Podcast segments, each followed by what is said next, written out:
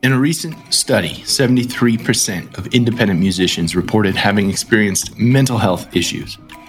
Now, traditionally, the rock and roll lifestyle was filled with late nights, partying, addiction, and substance abuse. We're on a mission here to change that.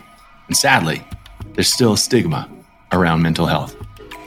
May is National Mental Health Awareness Month in Canada, and this month's episodes are focused on informing you how to navigate your health professionally.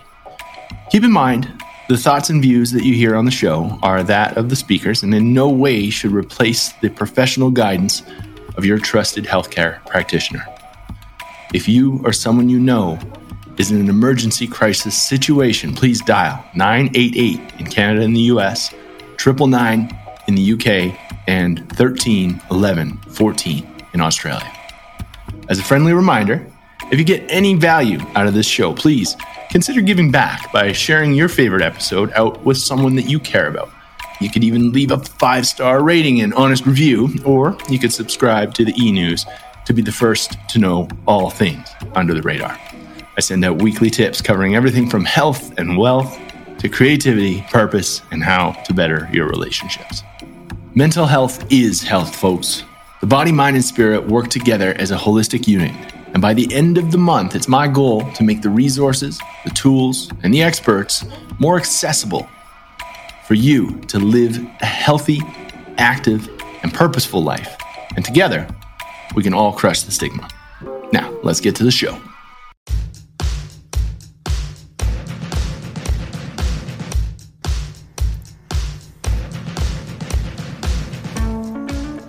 Yo, welcome back to the show. This is The Dose. I'm your host, Mike Schwartz, and this week we're kicking things off with a little language. All right, we're doing a whole theme of language this week and how it shapes your behaviors and your corresponding actions.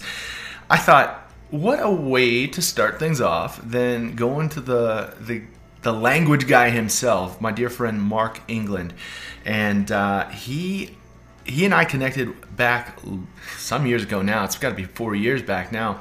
And uh, I found him on a podcast and then found out he was a TEDx speaker, watched the TEDx, and was absolutely blown away. Had to get in touch, and we've uh, since developed a, a great relationship. Um, so I wanted to throw that to you guys, hear it from the man himself. So I'm going to throw you back to the TEDx presentation from Mark England that started it all for me, and uh, and really understanding how much language really does play a role. So, without further ado, of course, here is my buddy Mark England on language. In February 2002, I moved to Bangkok, Thailand, following my dream of becoming a professional fighter. I'd been doing well on the local amateur MMA circuit. I'd won a couple of kickboxing titles and knew that this is what I wanted to do with my life. It was the only thing I wanted to do with my life. Muay Thai is Thailand's national sport. And when you ask the Thai boxers over there when they got started, they never give you an age. They reach down and show you their height. Imagine how excited I was to be there and to live with them and train with them. Does anyone happen to know what this is? it's called a bucket handle meniscus tear, and it's what you don't want happening in your knee, especially if you want to throw a good kick. I will always remember the day, the afternoon that exact moment when the doctor said, Mark, the bad news is your career as a fighter is over. It, it, it's over. The good news is you could become a very good swimmer. It's a true story. I didn't hear the good news because I couldn't hear the good news. My identity was flattened with those words. But what hurt exponentially more than my inflamed and throbbing knee was the ongoing conversation I was having with myself about myself in my mind. You see, the idea the concept that I was not good enough and that there was something wrong with me and I was somehow doomed to fail showed up raging in my mind, stronger than ever. Technically, it's called atelophobia, the fear of not being good enough. And it's at the foundation of a silent identity crisis that wreaks havoc on individuals, families, and communities worldwide. How someone sees themselves is one of the most powerful and consistent forces in someone's life. And what it is and isn't is the focal point of this talk. The definition of identity is the fact of being who or what a person is. Do you notice anything about that definition? Raise your hand if you see yourself differently in any way than you did 20 years ago. we might have to rethink that definition. This is always fun. When I say abracadabra, what do you immediately think of? Say it out loud. Magic. There's a lot more to abracadabra than top hats and rabbits, as in a whole lot more.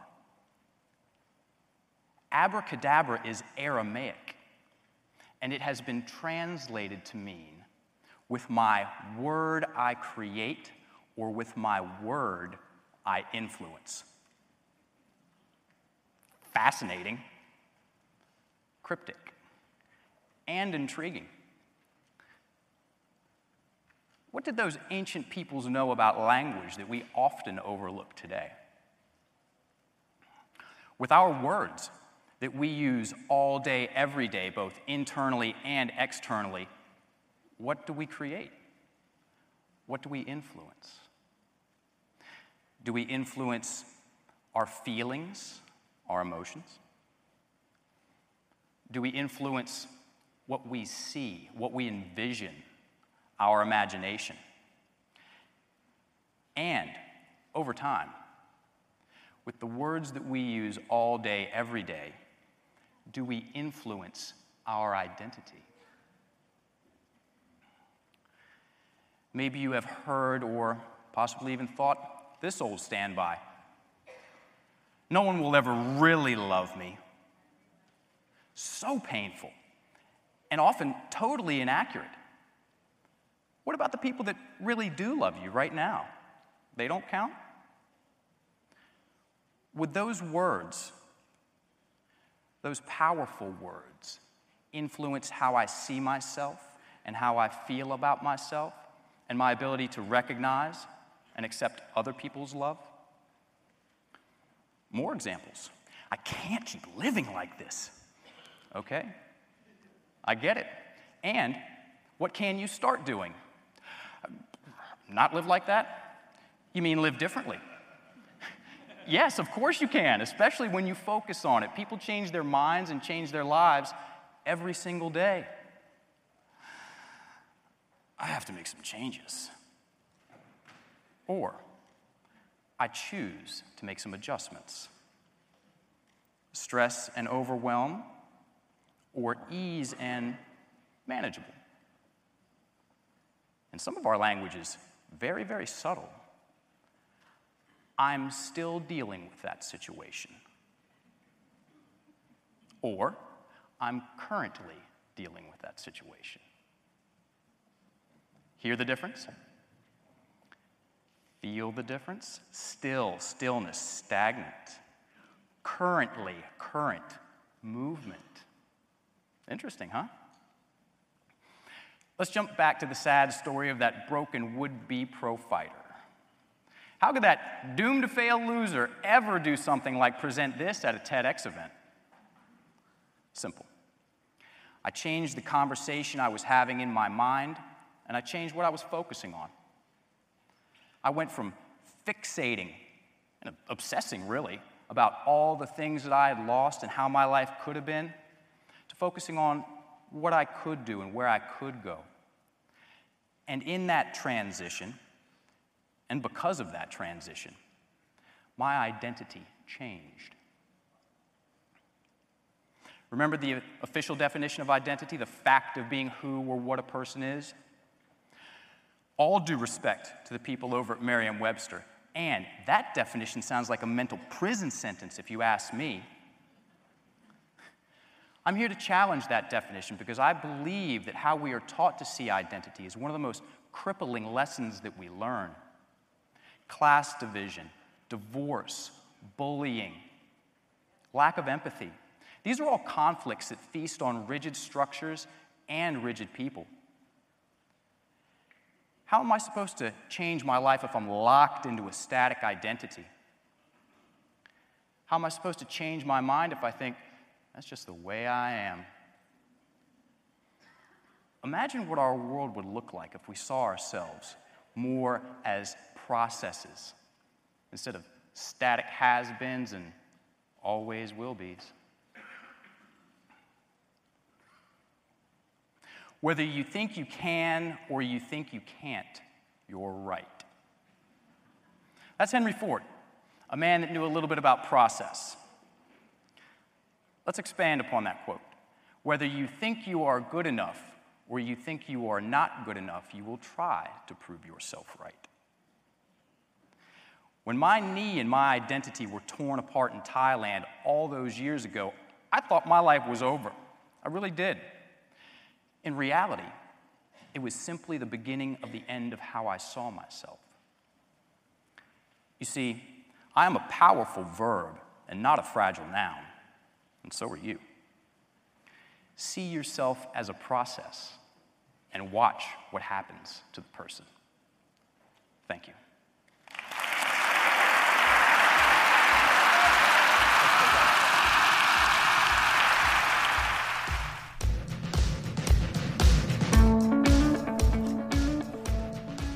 All right, that was Mark England and his TEDx uh, Identity versus Process Reinterpreting Failure. Mark England. He did that over at RVA. That's uh, down in Richmond, Virginia. So if you like what you heard, please do share this out with someone you care about. Uh, language is super, super important. We're going to hear more from uh, the man himself in uh, earlier interviews with, uh, with me on this week's Thursday episode. But Y'all just gonna have to wait till then. All right. Have yourselves a fantastic Monday, and until next time, y'all, stay sweet. Peace.